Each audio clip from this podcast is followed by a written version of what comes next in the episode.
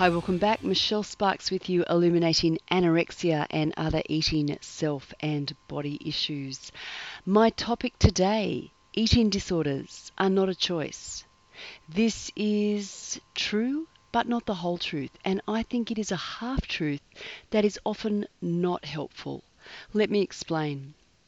When we say that eating disorders are not a choice, I believe it is true that nobody in their right mind would choose the self hatred and the bondage that exists in the prison of a full blown eating disorder. That is true. I believe that is true of anybody who finds themselves in any prison in their life. I don't think anyone chooses that end result. But unfortunately, our choices earlier in the game can lead us into pathways that, if uh, remain unchecked, we can find ourselves going down and into places that we did not consider, would not have chosen, had we foreseen the consequences. So, in that way, I think to say that eating disorders are not a choice is a half truth that can actually be unhelpful because it can lead people who are struggling to feel disempowered, to feel hopeless and helpless in the face of their eating disorder, to feel like they cannot, they are not powerful to overcome their eating disorder. But you know what? Just as an eating disorder develops over time as we respond to painful self and life experience by controlling food. This is how an eating disorder develops. It develops over time. And at the beginning of an eating disorder, there is a choice that we make to restrict food. It often begins very innocently and it often begins, a lot of us would just look at that and go, yes, we totally understand why and how that would happen. In my own situation, I started to restrict food because I was feeling unsure of myself, insecure and unsure of myself as a young adolescent girl. I was moving into high school. I was hitting puberty. I was putting on pubertal weight. I got chased by a full grown man who would definitely have um, done me some damage, I believe, had he caught me. I got rejected by my peers. I became more aware of the world at large and felt a little bit uncertain about the kind of world that I was going to have to negotiate as an adult. I wasn't there yet, but it was in front of me and I could feel that movement forward and feeling myself as not ready yet to deal with the responsibilities of adult life. These are some of the many factors that were involved in my choice to restrict food. It did not feel, it wasn't a conscious choice, although in some ways it was, because, um, you know, I didn't choose to have an eating disorder. I didn't choose to Oh, you know, who would choose the bondage and the self hatred and the prison of the eating disorder that I developed? No way. But I did choose to restrict my food in early adolescence. I did did choose to go on a diet. I did choose to play with this, to flirt with this, to it was even a bit exciting as a rite of passage into growing up as a woman because all the girls in my high school were doing it. Um, but as life continued, and challenging situations emerged, I found that controlling food and controlling calories gave me a fairly easy way to manage my sense of anxiety or uncertainty. And the more I relied on this solution and didn't develop other coping skills or ways to deal with challenging uh, life and painful self experience, the more I relied on food control, the more I developed the eating disorder, the more I went down the rabbit hole, chasing my tail, trying to control kilograms and calories and and you know intermittently feeling good about myself because I was in control.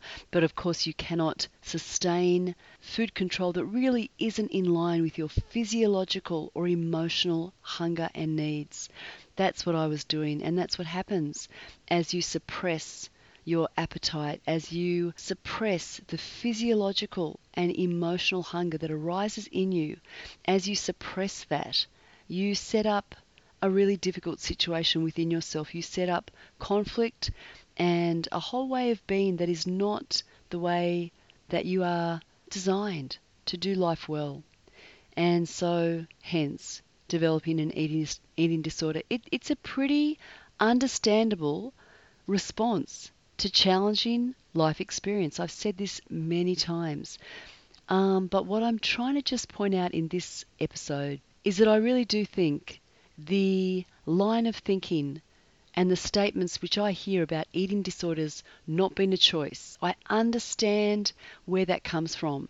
And the good side about that, the, the plus, is that people around that person don't judge them and shame them, which is horrible because when we start, we're not choosing to develop this horrible life condition that causes our family angst, that wastes our body away, that leads us into a prison of self hatred and rejection. That's not our intention. But, my friend, if you are struggling with an eating disorder, I want to tell you your choices are involved. Your choice, your actions, your feelings, your attitudes were involved at the start of you embarking on this path. And those choices have continued to either reinforce and move you further down the pathway of an eating disorder, or you may be making choices that help you move away from the developing and establishment of an eating disorder. You may be making choices to tune into your hunger and to find new ways to manage it, to tune into that emotional hunger, to become aware of what is that hunger, what is going on underneath the surface, and how can you manage that more effectively than simplistically through food and weight control. Because we know that when you try and manage your emotional hunger through a physical food solution, it is not going to lead you to the outcomes that you desire. It's actually going to lead you further away from feeling good about yourself in the long term. It's also going to lead you to moving further away from feeling in control of your life and your circumstances because you will start to lose control in the food area. And then that will become very scary. And there's a whole cycle that develops. And we can talk about that at another time. But the purpose of this broadcast or podcast is simply to say the line of thinking that says eating disorders are not a choice, while that is true, it is not the whole truth. It is a half truth. And I believe it does you a disservice if it disempowers you from feeling like you can beat your eating disorder because I want to tell you the same choices and actions and ways that led you into the path of an eating disorder can lead you out of it.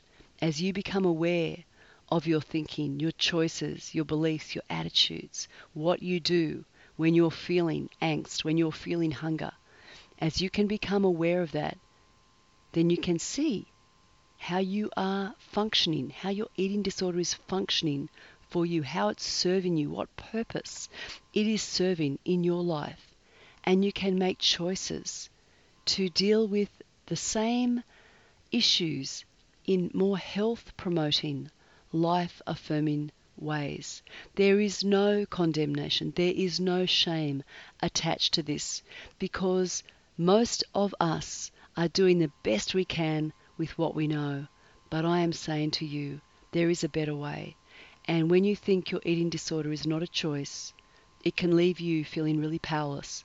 But I want to say the most powerful person in the room in terms of getting free from your ED is you.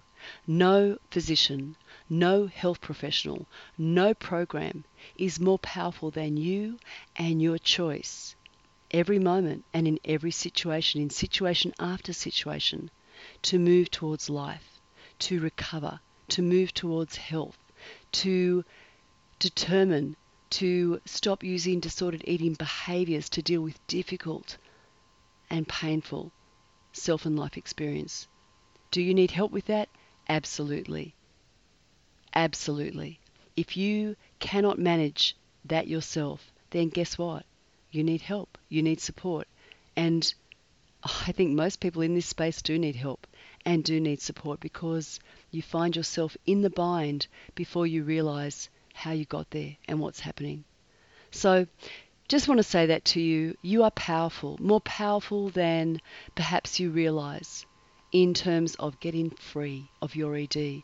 The first step in the journey is to see how your eating disorder functions so that you don't feel so in the dark about it. And when you see that, you can go, oh, okay, that's what I'm doing. That's how this is working. But I don't have to continue along this path. There are other options for me. I would love to help you explore that if that is of interest to you. So you can get on my website, check out the information there, michellesparks.com. Love to hear from you, love your feedback and questions. And as always, rate and review the podcast so that other people that can be helped by this information can find it. Fantastic. See you soon. Bye now.